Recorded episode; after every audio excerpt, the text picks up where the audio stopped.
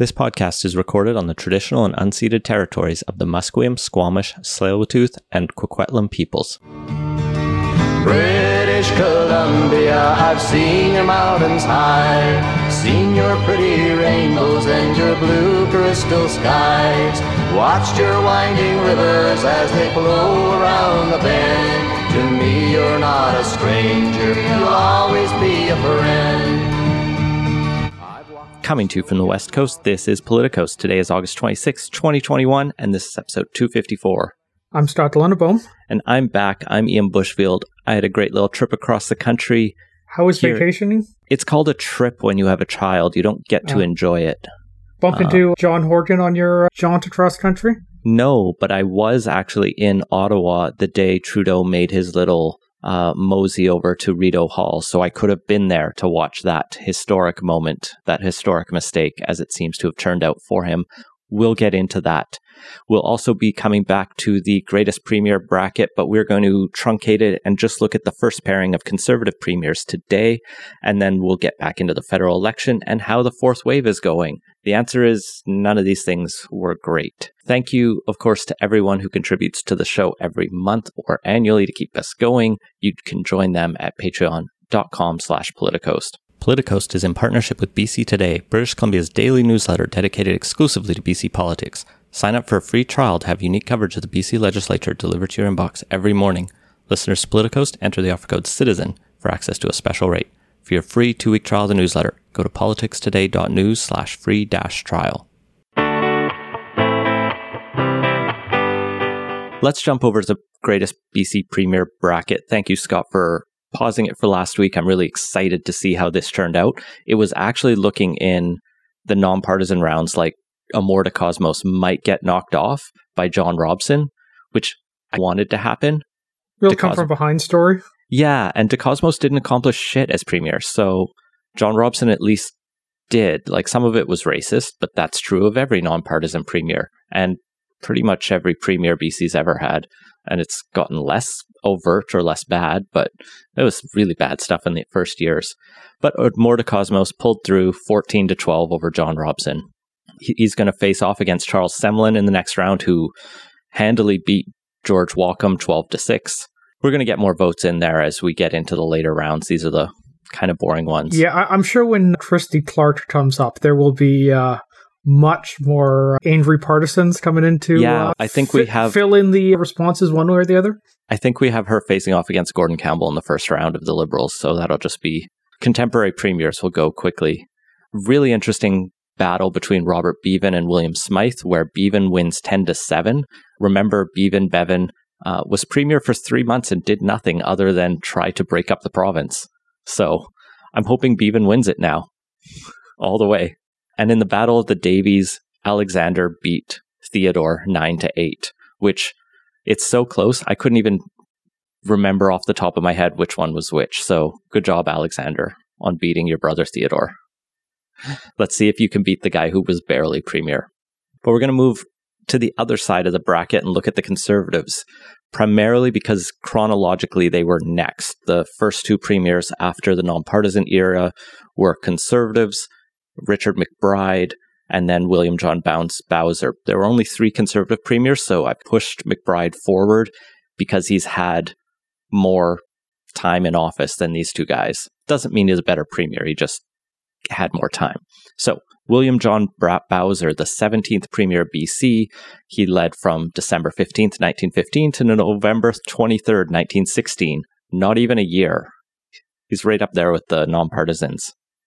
That said, he was an MLA for quite a while before that, and he was the Attorney General to Richard McBride. He had some prominent activities before he became premier, including passing things like the British Columbia Immigration Act, which was ultimately disallowed by Lieutenant Governor James Dunsmuir. This was an effort to ensure a quote white British Columbia that would keep Asians and the quote ignorant hordes out of the province. Essentially, there would be a literacy test enter the province. Great stuff. Later, as Attorney General, he helped Richard McBride, the Premier we'll talk about, force the Squamish people off of the Kitsilano Indian Reserve so they could, I guess, turn it into housing for white people. Continuing the land thefts. great legacy here. He eventually became premier after McBride was resigned. McBride cited health reasons, but there's spec- a lot of speculation Bowser pushed him out for his own political um, fortunes. Yeah, reading through it, it had a real Chrétien Martin feel of kind of the prominent number two constantly vying for the uh, the top spot. Yeah, there was a lot of speculation at the time that Bowser was the brains behind the machine. And there was a lot of talk of like machine politics. There was just this like tight knit political operatives. Yeah, and the opposition parties would often refer to it as the Bowser McBride administration or government, re- really hinting at that behind the scenes rule. But by the time Bowser did manage to become premier, the party wasn't doing pretty well. They were pretty unpopular. They looked pretty corrupt, and British Columbians wanted a change. So they went down in 1916, in which the Canadian Annual Review called, quote, perhaps the most complete overthrow in political history.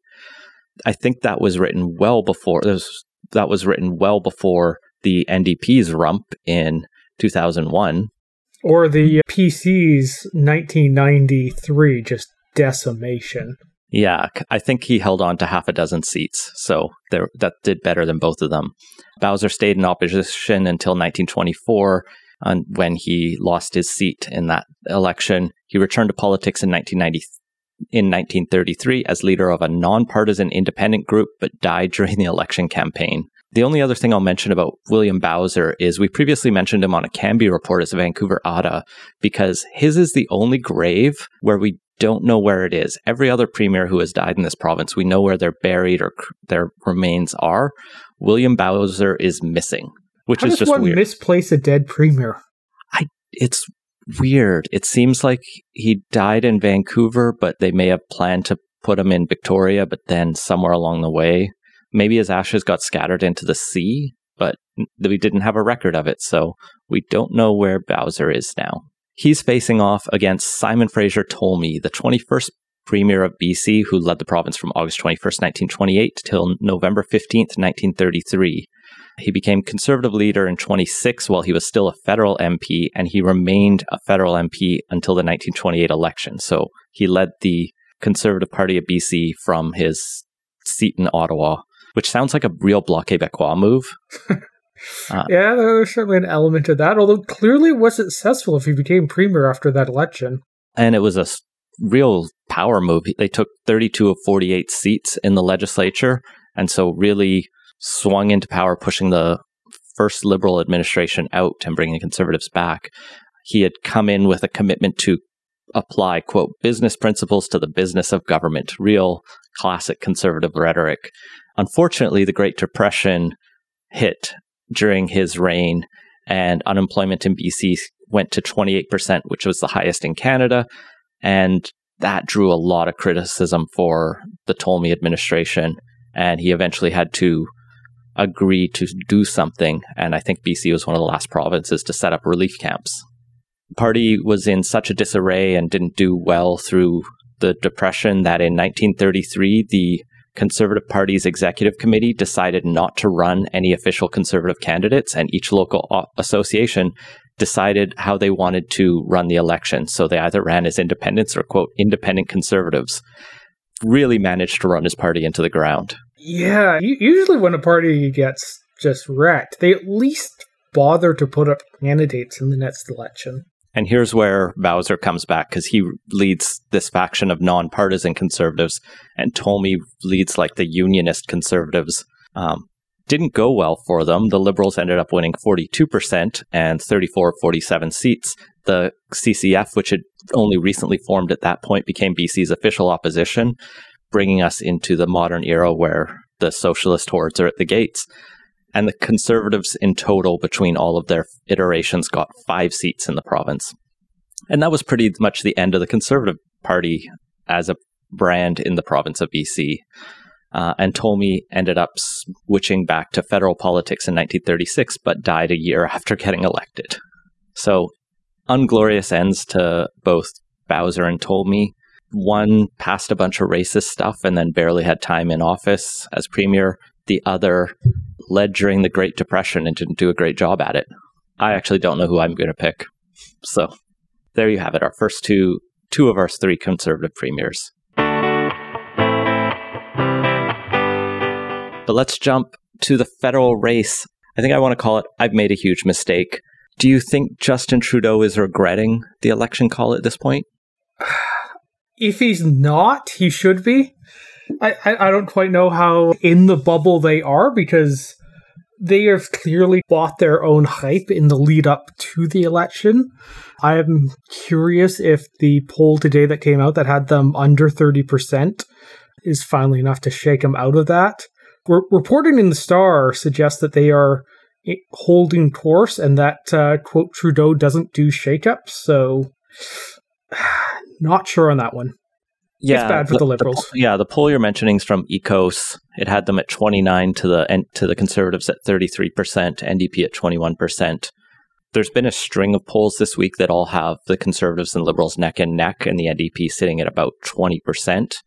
The narrative, though, is definitely that Erin O'Toole is doing well, Justin Trudeau is doing bad, and Jagmeet Singh is there being interesting, but not quite taking off yet.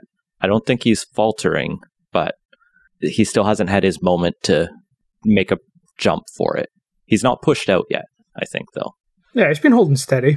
Which is a good place for him to be. I think what will be interesting to watch in particular is how things start to move after Labor Day when I think people have had a bit of a break and start to come back to the fall and paying actual attention to the election and the debates when they happen. Yeah, uh, we're, basically, we're basically at the one third of the way through March now, so it's uh, still early days, plenty of time for things to change. And clearly, enough Canadians are paying attention to have a reasonably large shift in the polls, at least for the Conservatives, compared to where they were pre election. Seems a little weird now that O'Toole is tied in the lead, but was it two and a half, three weeks ago? There was questions about whether he was even going to be able to mount a, an effective campaign, if the, the conservatives were done for even before the writ dropped, and that idea narrative has just completely disappeared as they came out of the gate pretty strong and have done a pretty good job campaigning so far. Yeah, I didn't get a good chance to talk with all my extended family while visiting them in Ottawa and Calgary over my trip. But what I did manage to glean, and some of this was very early in the campaign, was no one's that enamored with Trudeau. And similarly, especially in Alberta, no one was that enamored with O'Toole.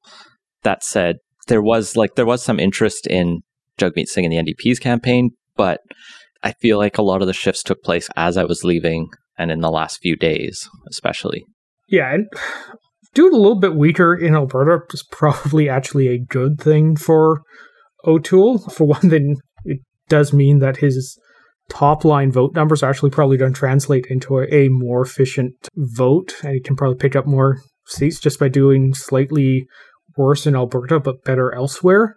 And in that respect, from a strategic point of view, they've clearly learned the lessons of uh, Scheer's failed campaign and are very much doing a target the middle of the spectrum, try and win over undecideds and the median voter rather than doing a hard play to the base strategy. And so far, it seems to be paying dividends for them. Yeah, this is really interesting to watch. And we'll get into it when we talk in some of the policy of the last week, where O'Toole is positioning himself. But him as a contrast in this campaign to Scheer in the last one, who fought continual, like, I'm a social conservative, but I'm not the social conservative you need to be afraid of, and I won't be a social, like, he was plagued by that. Harper was also plagued by that, but managed to get around it by just being that I'm the economist and I'll just not talk social conservative stuff. And it got him one majority. Toole, I think, struggled with that prior to the election call prior to that, it was his caucus was unruly and noisy, and that might still erupt. But so far, it's been pretty disciplined, and he had some initial questions around what is the conservative pos- position and policy around abortion and abortion access. But that went away pretty quick. And some of the other policies we talk about are breaks from where the conservatives have been in the past. Yeah, and, and that contrast quite a bit with the liberals who haven't really found an idea, a narrative, just a reason, even a reason to have the election. They, they still haven't really come up with a good explanation of that, even two weeks in. I think we've moved off the why are you calling an election thing now, but I think that kind of feeling that this was a opportunistic move by Trudeau that didn't really have any underlying reason beyond that has just become set now. And it would take quite a bit to move the feeling of the country off that quite a bit. And instead, they've gone through for a swing for the fences. We'll try every kind of wedge issue we've ever run a campaign around or, or used in a past campaign. For the period of like five days, they tried, what was it, vaccines, abortion, healthcare. There's probably like one or two others I'm forgetting that they trotted out so many.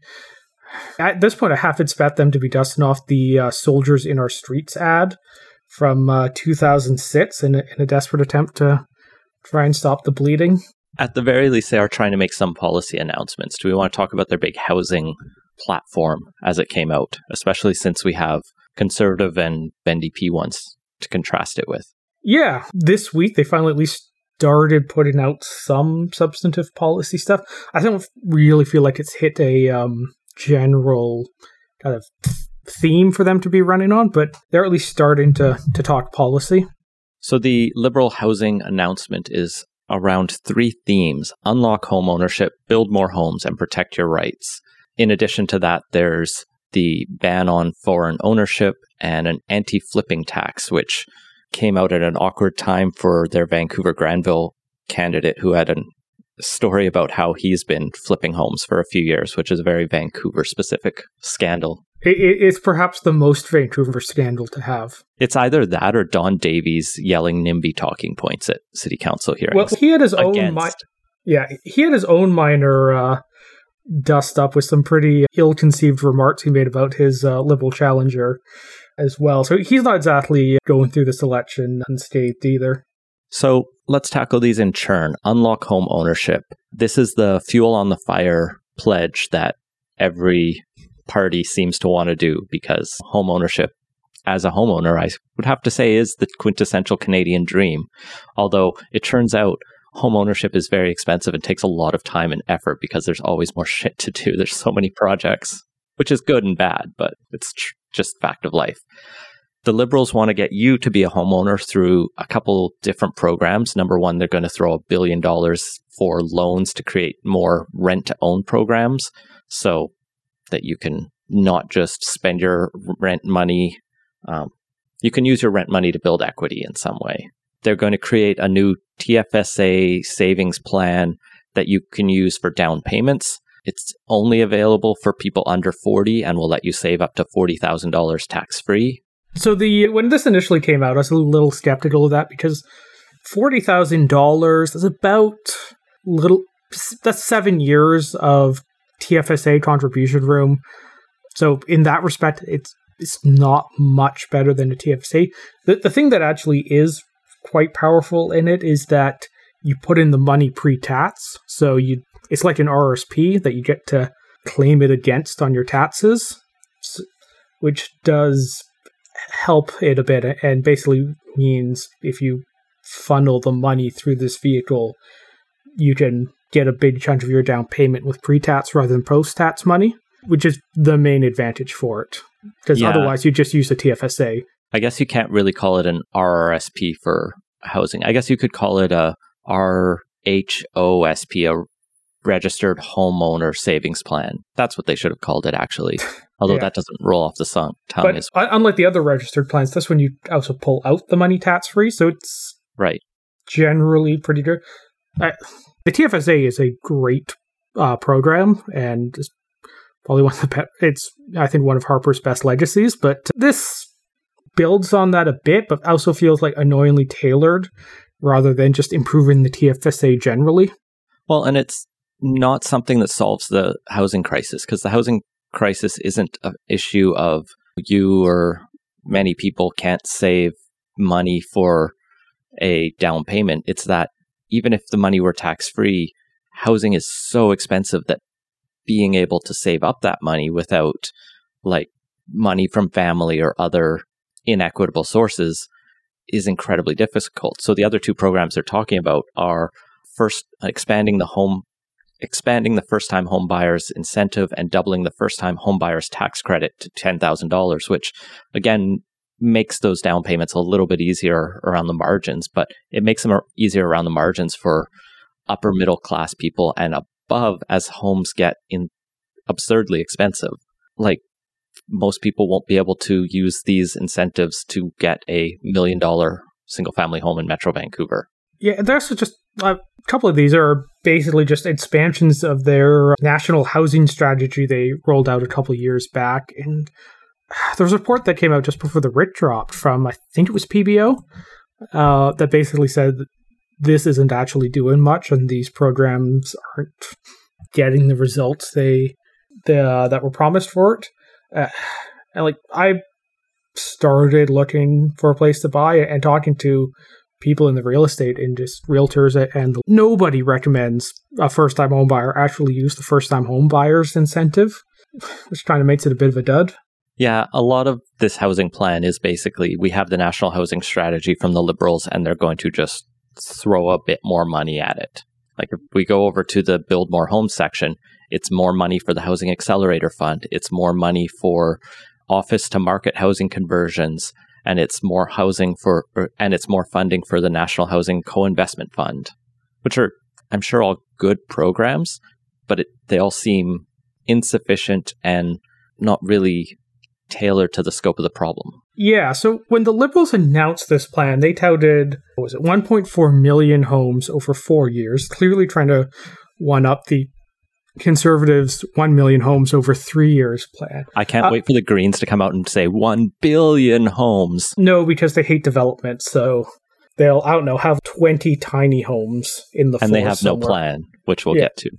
Uh, but yeah, it turns out that was an insanely padded number because that 1.4 million includes renovations and preservations of housing. So you can pretty much just count any home that exists now and will exist in four years towards that, which is already over 1.4 million. Uh, it's, it's not as bad of an exaggeration as the Tim Hudak million jobs promise or whatever it was, where it was starting with slashing the public sector. Yeah, so they, at least they, Trudeau's not planning to burn down homes as soon as he comes into a re-election. Yeah, turns out the actual net new homes number is 100,000, which is from this housing accelerator expansion. And this is an opt-in program for municipalities to help them get homes built. Quote, I'm quote middle class homes. Yeah. I don't know what that means. Vancouver, realistically, that's condos and apartments. But more generally, I'm just a little skeptical of an opt in program. Yeah, it would be nice for cities to have a little more money, but already building new homes, particularly in places like Vancouver, Toronto, the, the big high cost cities is already a financial winner for cities and they aren't doing it because their their local politics is all screwed up. And they're basically already have billions of dollars they're leaving on the ground from bad development policies. I'm not sure an opt-in program is really going to do much compared to say a more of a stick approach that would say withhold funds and actually leverage general loss aversion uh, among cities and just psychology in general. There's a couple other things in here, like the multi generational home renovation tax credit to give you $50,000 if you're creating a grandparents suite kind of thing.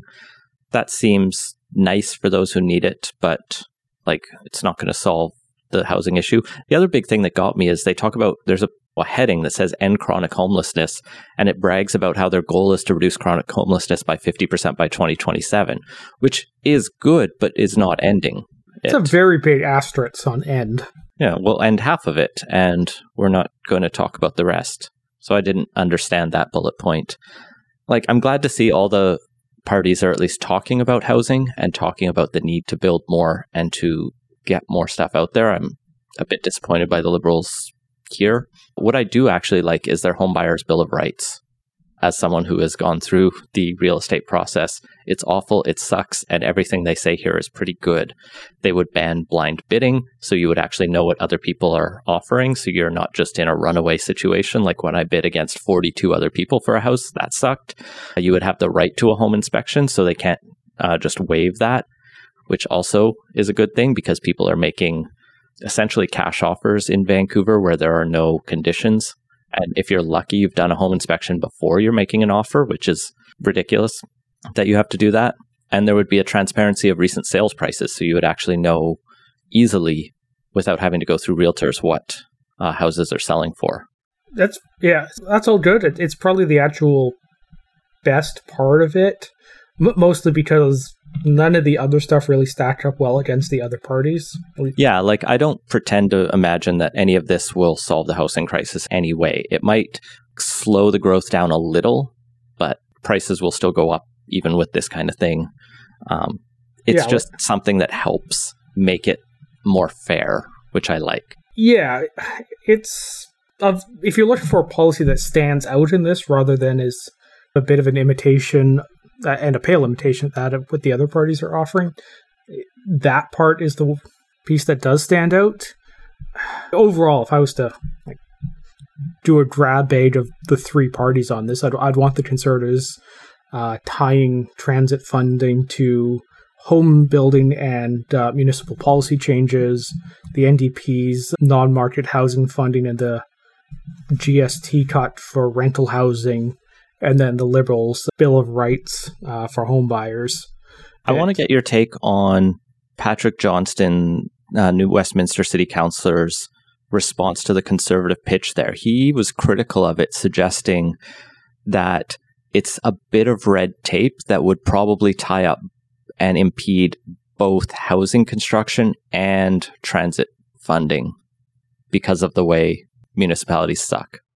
I didn't find that particularly convincing. Yes, municipalities do suck pretty hard, but there needs to be something to shake them out of this. And I think the three-year time frame in the conservative policy uh, document is very ambitious, particularly when it comes to the tying funds funding to transit thing. But I do think as a medium to long-term solution, it's quite powerful and if used and it's all going to depend on the uh, details in the final implementation but it could be quite a significant tool to influence policy and we've seen that with how the power of the purse gets used in a bunch of other policy areas I think we'll move on from housing. There's a couple other small things that were interesting, including mortgage deferrals for people who lost their job and an effort to stop rent evictions through requiring disclosures by landlords of rents pre and post rent eviction and then a surtax if the rent is ex- excessive, which is novel. But the Liberals also want to go after the big banks to help fund some of their housing pledges. yeah so they're announced the, the following day they announced they want to add an additional 3% onto the corporate income tax but only for financial institutions with earnings over a billion dollars Yeah, I so the idea and to put it in the liberals terms, the reason is banks and insurance companies are making the most profit they claim during the pandemic and they're doing it on the back of working class Canadians and those working hard to join the middle class or whatever the liberals say. And so they're the ones who should pay for getting us out. And so the idea is let's put an increase in corporate tax of 3% on earnings over a billion, a progressive style income tax. Fine, that sounds good. But for some reason, only apply it to these because if an airline made over a billion dollars or a social media company earned over a billion in Canada, why aren't we? Yeah, the, the reason, that. uh, yeah, I think it's because it makes no sense to do bespoke tax rates for every single sector of the economy on this, or even singling out single sectors on this. You don't think there's enough corporate income tax promise to raise the corporate income tax? Don't do this weird only for financial institutions thing. Well, but then they also say there's going to be a Canada Recovery dividend paid by the same banks and insurance companies for four years. That is an indeterminate amount and will be decided by consultation with the banks and or the chief of financial planning. This is a weird, gimmicky policy that Yeah. feels like they're I don't know out of ideas and are trying to find something somewhat populist to I it's guess- like they wanted to do an excess profits tax, but don't have the balls to do it.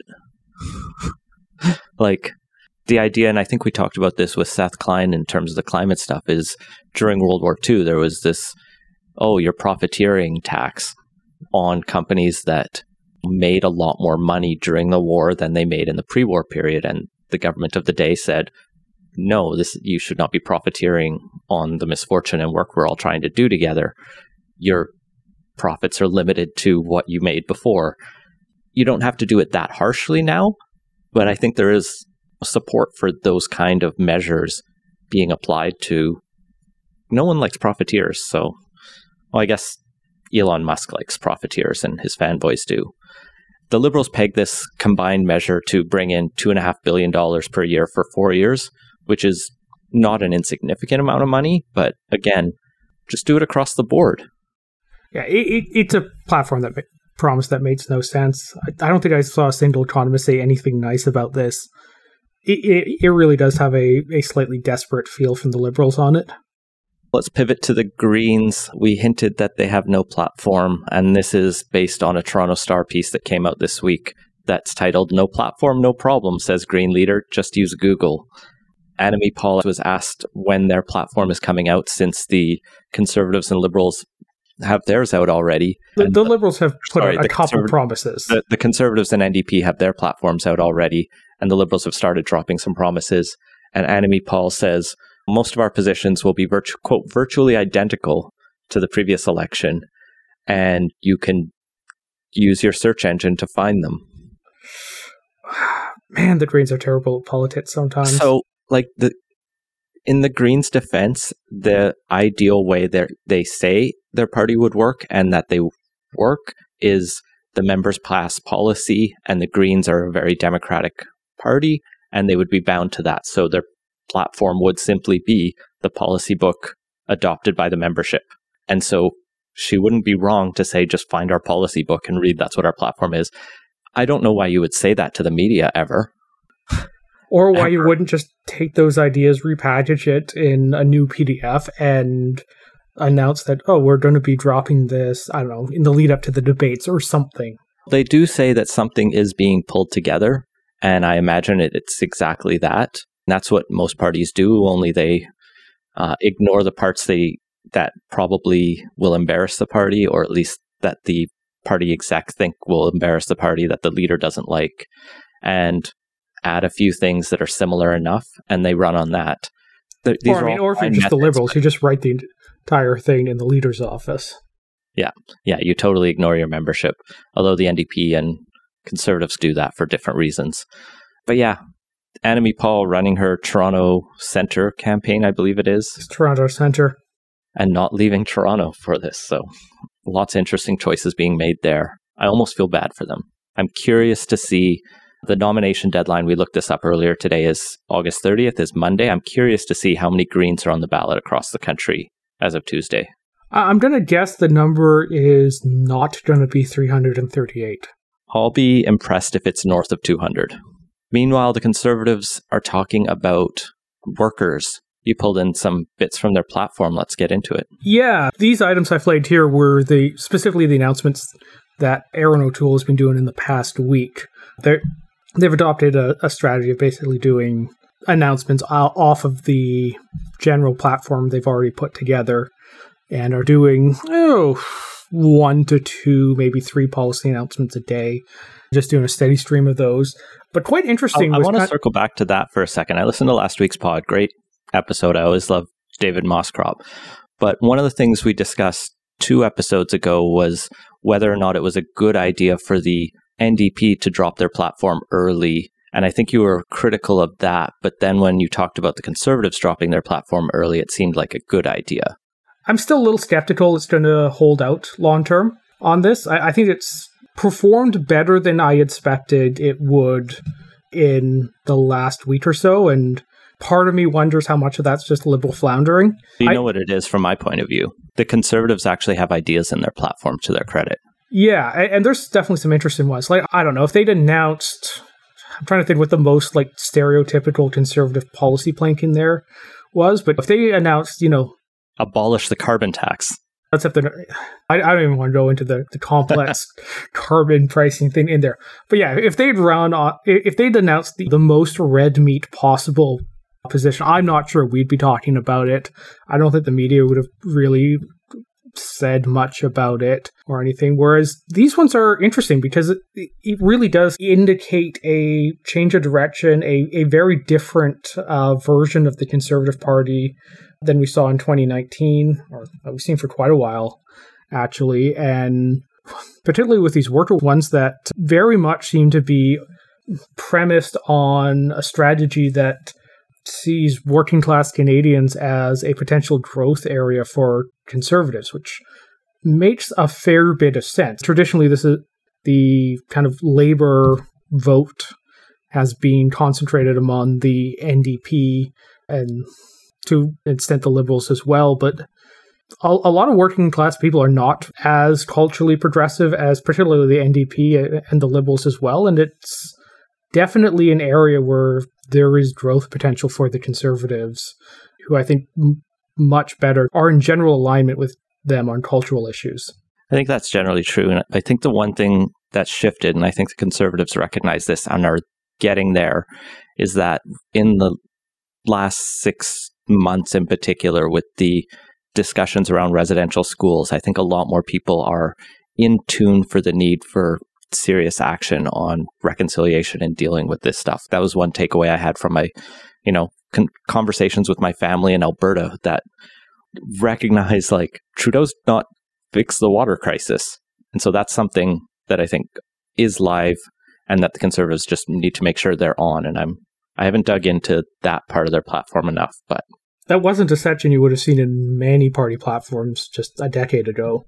Exactly. So let's get into their stuff on workers. The first interesting one, I think the one that's taken the most attention, is this idea that any company with over a thousand employees or $100 million in annual revenue that's federally regulated would have to give workers a seat at the table, including worker representation on the board of directors. It doesn't say how much or in what form, so it might just be one person, but it's something. Yeah, seats at the table for sure. What that actually amounts to still a little unclear in total numbers, but yeah, very interesting. This is something that Germany's had for a long time. In the North American contest, I think it gained prominence last year as a fairly prominent plank in the Elizabeth Warren presidential platform, which definitely makes it an interesting one for the conservatives to adopt. I feel like Jeremy Corbyn had something very similar, if stronger, probably, but a matter of like workers will be at the board table.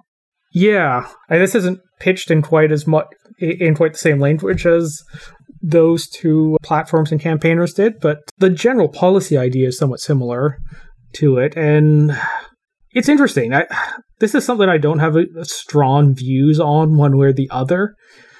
So my one concern would be if it's an effort to undermine unions and try to like diffuse their power. But then when you get into the rest of the platform here, they're actually more pro union than I would have expected. Like they talk about, quote, level the playing field between unions and multinationals when implementing Canadian labor code changes to allow unions to form at large employers, especially those with a history of anti labor activity. This is language straight from the Conservative Party platform somehow.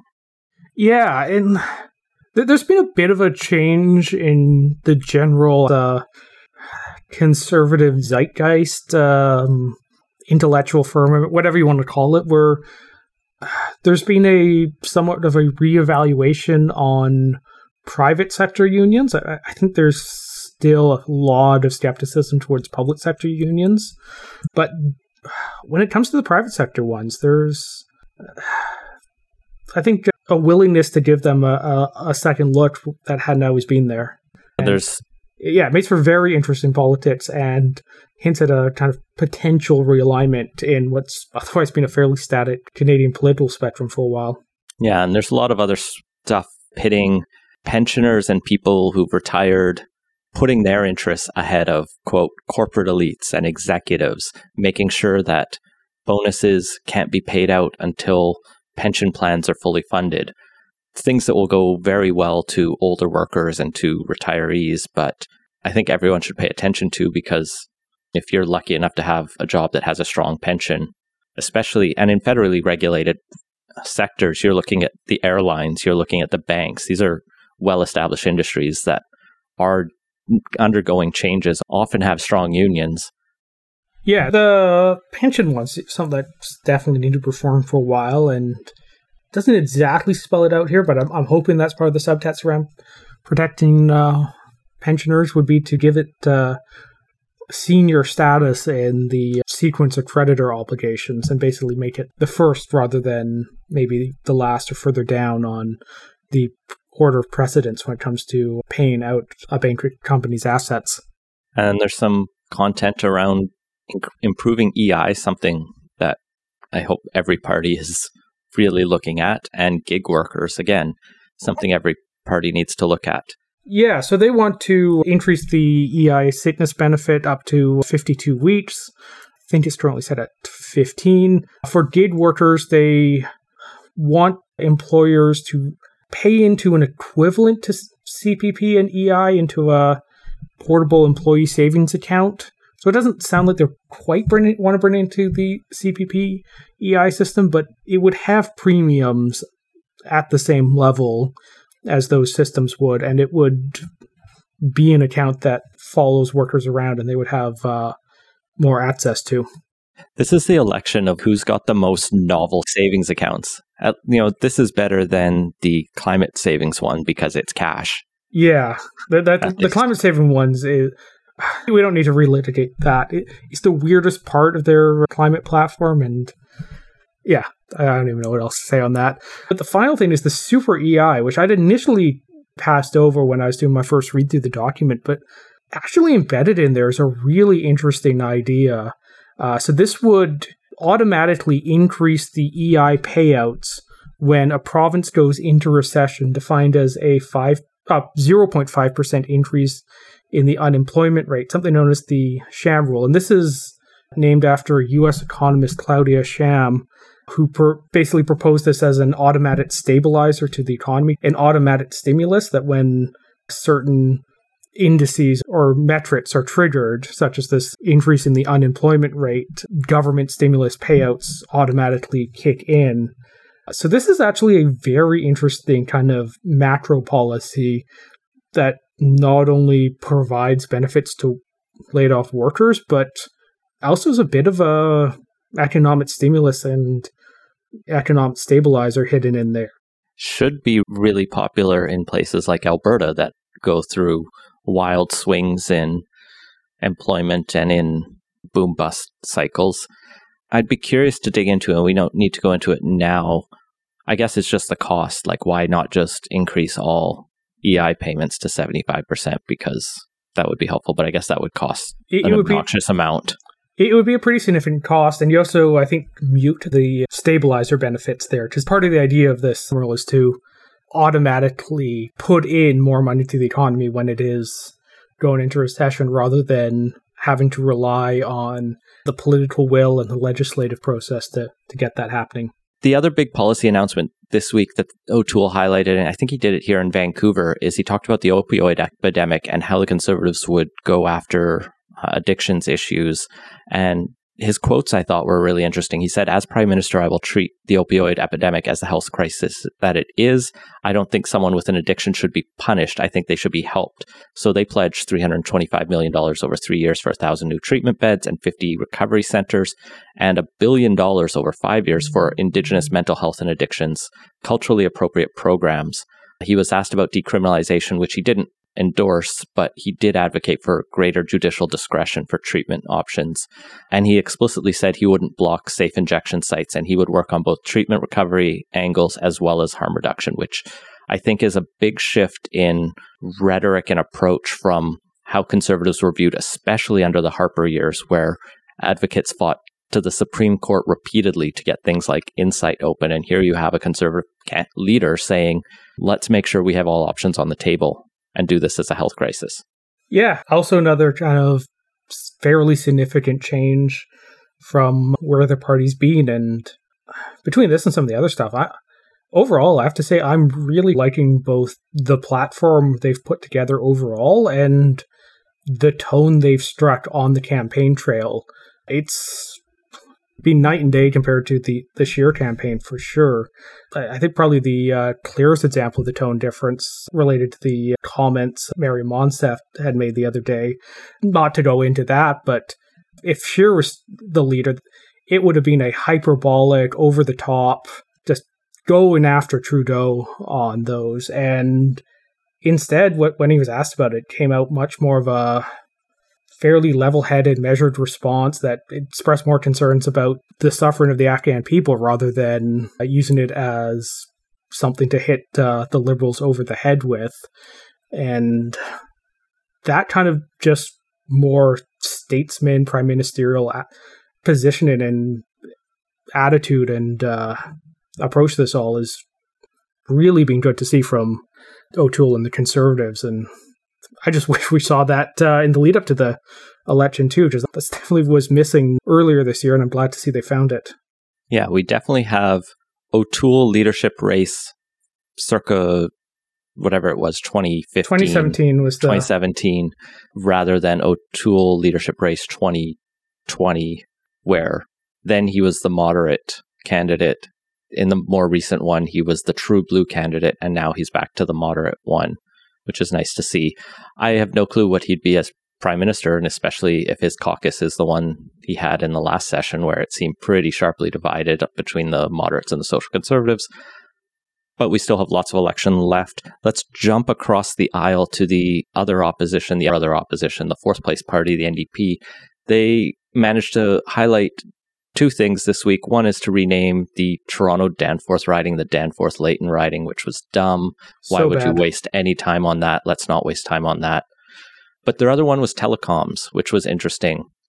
The NDP had some standard NDP pledges on here around capping cell phone and internet bills, declaring high speed internet an essential service, requiring basic plans that are com- comparable with affordable plans in other countries all reasonable stuff requiring unlimited wireless data at affordable rates. But I think what was the most interesting was to mm, ensure that everyone could get high speed internet and wireless services within four years. They would start a crown corporation to make sure it happens.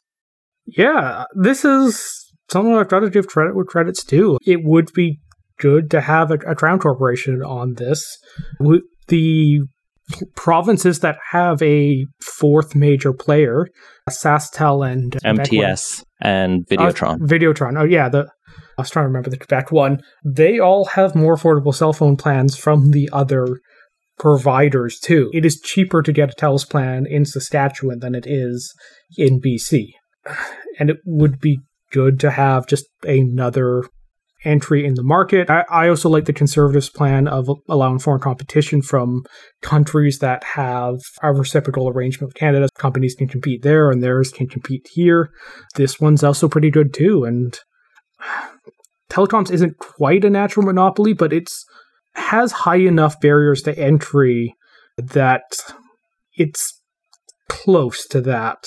And anything that you can do to get more competition in there would be good. I'll flag my one concern with the conservative plan before we jump on. I like the idea in principle, but I think that caveat of the reciprocal arrangement means that our oligopolies could simply say, we're not interested in going into other countries. We're just going to keep abusing the Canadian market. And then no one else gets to come play here. Uh, I, I don't think that's actually the way it's, or at least that's not how I read. I I, That's how I read it the first time, but maybe Okay. I'm wrong. I, I interpreted that as if country X, Let's say America. Yeah, if America doesn't have a law prohibiting uh, foreign ownership or of telecoms, we'll let American companies do here, and our c- companies can go there. It's the the reciprocalness was my understanding was the legal framework, and not our companies actually having business units there. Let's hope it's that one. We'll keep our eye on the election for the next couple of weeks. Obviously, send us the thoughts you have about what you want us to cover. We have lots in store. Can't wait. It's been interesting. I, I have to say, election 2019 was just a drag to get through.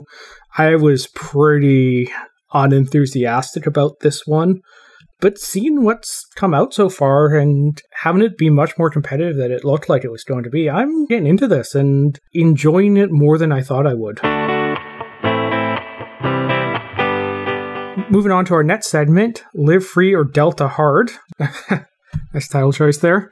It's wave Um, four. Pardon? It's the fourth wave. Yeah, no, it's really good uh, on that. We didn't do COVID with a vengeance for the third wave, but nevertheless, we're in the third, we're in the fourth wave, and new policies are coming out from the BC government in response to it. Most notably was Monday, the province announced we're getting vaccine passports. So Yeah. so as of September 13th, people will need to show proof of a first vaccination to get into the designated places and then by October 24th that will be increased to having both doses to get into said places, those being indoor ticketed sporting events, indoor concerts, indoor theater, dance, or symphony events, restaurants, both indoor and patio dining, nightclubs, casinos, movie theaters, fitness centers, and gyms, but excluding youth recreational sports, business offering indoor high intensity group activities. Honestly, seems mostly covered by the fitness one, but I guess there might be something else categorized by that, as well as organized indoor events such as weddings, parties, conferences, meetings, workshops, and discretionary organized indoor group recreation activities. but not places of worship because those are organized indoor events that are necessary now and have apparently consulted enough with public health to have special procedures that are somehow better than restaurants and nightclubs. No, nobody ever said the BC government's strongest point on their COVID responses was consistency. That said, if you want to go to any of those things, you'll need to get this proof of vaccination, this BC vaccine card, which you'll be able to download at some point soon from the public health website. So the Then you can website's up. Show it on your phone. Yeah, the website's up and was up basically right as they now. So I plugged in my information there and got a nice little page that had my name, date of birth, personal health number, and a thing saying I'm fully vaccinated on there. I saved the PDF of that to my phone, but it does not did not seem particularly uh, hard to spoof that on there. So I'm a little curious to see if they'll be adding more security measures going forward, like a photo ID, for example, say from the driver's license database or something. I think it's supposed to include a picture when it's finally done. That's why I was trying not to say it's there yet. What's also really interesting is that people who have genuine health exemptions or even religious exemptions to va- or religious op- opposition to vaccination won't be exempt. So there's been a couple stories already of people who either uh, have been told by their doctor that they have had severe reactions to vaccines in the past, and so they're waiting to see more data about these vaccines, or some people who wanted to get it, but they have disabilities, including some severe allergic reactions, and were turned down from vaccines. And so until they get like a authorized note from their allergist saying they're fine to get this, which means they can't get vaccinated yet. And soon they won't be able to go anywhere because of that, which from the government's point of view is we're protecting you from yourself, but is also just weirdly cruel. And for a government and for like Bonnie Henry has emphasized the civil libertarian point of view a lot, almost like beyond what people are asking her to do and ref refusing to bring things in until the last moment, arguably from libertarian point of views, but then to not allow a health exemption is weird to me. I was a little surprised to see that. Like maybe it was just too difficult to do, but that's not a great reason because it feels like you should be able to record that on their health information. They could download the you know vaccination card that says exempt or something. Yeah, I, I know there's. I don't know how big a problem this has been in Canada with other vaccines, but I know there's definitely been problems in some U.S. states that have exemptions from kind of school vaccine requirements and, and the like for other diseases than COVID, where it was very easy just to get a doctor's note to get around them, and there were enough doctors willing to provide that that it effectively just became an opt out rather than a specific health exemption. So I don't know, maybe there's some concerns around that.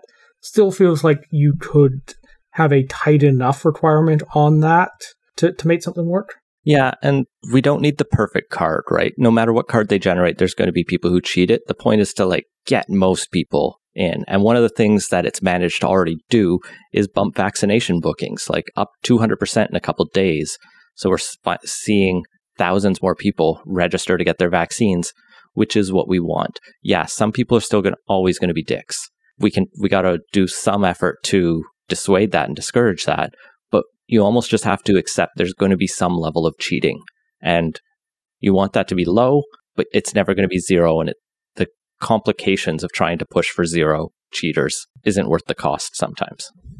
Meanwhile, as the vaccine cards are rolling out, we have we were given a mask mandate once again the day after. This was a weird announcement because it came in the middle of the schools and universities update. Like Dr. Bonnie Henry got up after the ministers, uh, uh, Whiteside and Kang, to just suddenly be like, and we're bringing masks back. And it's, wait, didn't, why didn't you lead with that? That's weird it's good. I'm glad to see it. We're seeing cases province wide that we should all be wearing masks. But yeah, it felt an afterthought. Like, why didn't you announce that Monday? Yeah. Th- this latest round feels more disorganized than they've been in the past. Not quite sure what's up with that because they must have known this is coming for a long time. That the pulling the mask mandate a couple months back was seen by a lot of people as a bit uh, premature. So I don't know. Like it's BC exceptionalism. It's it's exceptionalism again, and we've seen it again and again. It's we didn't think that the fourth, the Delta wave that everywhere else has seen would hit us for some reason. I, I don't get how they're still doing like seat of their plant pants policy making this far into it when all of these scenarios were foreseeable a long time ago by at least several months. So just to wrap up, the announcement on schools and universities. Schools of great interest to me as my partner as a teacher are largely going to be the same as they were in June, with the exception that cohorts no longer exist, which is great from the administrative point of view and just the like not having to have a quarter system that exhausts everyone. But it does mean interacting more with teachers or more people will be interacting and coming into contact in schools. And weirdly, physical distancing is no longer recommended, but you can but you are encouraged to make sure space is available between students, but they aren't required to physical distance huh. or even recommended to. Which, like, that's the number one thing you're supposed to do for COVID is keep a distance because the droplets can't go that far usually. Oh, I do gather the science has evolved somewhat, and the, the understand is now more airborne than when the initial numbers came in or when the initial rep- recommendations were done. So I don't know. Maybe the thinking is that two meters versus three meters just doesn't matter as much if you're. No, they're talking like one meter or less versus two meters. Yeah, but that. Yeah, yeah my, my point yeah, is sure. the, the spacing doesn't quite matter as much if you're inside a room that doesn't have as as much ventilation as the outside for eight hours at a time. Universities came under a lot of scrutiny because universities will be back in class in a matter of days. And people kept asking, okay, we have this vaccine card thing. Will that be required for classes? And they said, we're going to require it for gyms, dining areas, pubs, student club activities, and even housing on campus. But uh, universities cannot require it for classrooms. Which is weird. Yeah, faculty aren't happy. We we know some profs I've seen. There's a group of profs at UVic who said just do it. Like the province can't stop UVic from doing it. In their opinion, these are law profs. But the province did said, say that the universities can require their staff be vaccinated in the way other employers could. SFU has gone ahead and said from their president that they're going to require everyone on the community, all staff, faculty, and students to make vaccine declarations and do rapid testing if you're not vaccinated. And those will be kept confidential, but will be disclosed to the university so that's their way to try to get around it. But yeah, a lot of criticism of this university policy to not, because we're going to have 100, 200 plus student classrooms again, and people will have to wear masks in those classrooms. But when you're in there for two hours, I think there were some three hour classes, if I remember back to university. I definitely had at least one three hour class. That was actually, that class is the reason I became addicted to caffeine. That's a story for another time. Uh, and, and you're in these old buildings, right? There's buildings at SFU are mostly in the 50s or in the 60s and 70s. UBC has older buildings than that. They don't always have brand new HVAC systems. Like at least our public schools are have been upgraded to MERV 13 or HEPA filters. So that's doing a lot to help protect students. But universities are worrying. Like, at least they're the younger people who don't tend to get as sick. But I really hope that's not the calculation the province is doing. Although it was what they said when they said why uh, staff at long term care have to be vaccinated because they're coming in contact with people more likely to get seriously ill and die versus students may not. Yeah, that, that's. I wish I could roll that out, but that does seem annoyingly plausible. That's a dark note to close the podcast on. Then, Hopefully, we'll have better l- news on let universities just, next week. Go yeah, ahead. let me just end this on a slightly more positive note. This just came across in the Slack where we are recording, but the Conservatives have nominated Hannah Hodson for the Victoria riding. I just wanted to give her a shout out because she was one of our first patrons and really actually yeah, helped good us. friend, good friend of the podcast. Yeah, really helped us out in our early days with some of the sponsoring on this, and it's great to see her nominated. And uh, I believe she's the first trans candidate the Conservative Party has run in this country, so it's a good bit of representation too. Good luck, Hannah. She's not going to win Victoria, though. It, it's a it's a long shot riding for sure. Like no offense, but yeah. Good to see, but saying, oh, here's the NDP candidate for Cardston, Alberta. Anyway, good luck. Thanks for listening. We'll talk to you all next week. And that has been Politicoast. Find links to everything we talked about at politicoast.ca. Support the show and get access to our Slack channel at patreon.com slash politicoast. Our intro music credit is Beautiful British Columbia by Serge Plotnikov. Politicoast is a production of de Lange Boom Media and editing services are provided by CHLY 101.7 FM in Nanaimo. Wash your hands and stay home. Thanks for listening.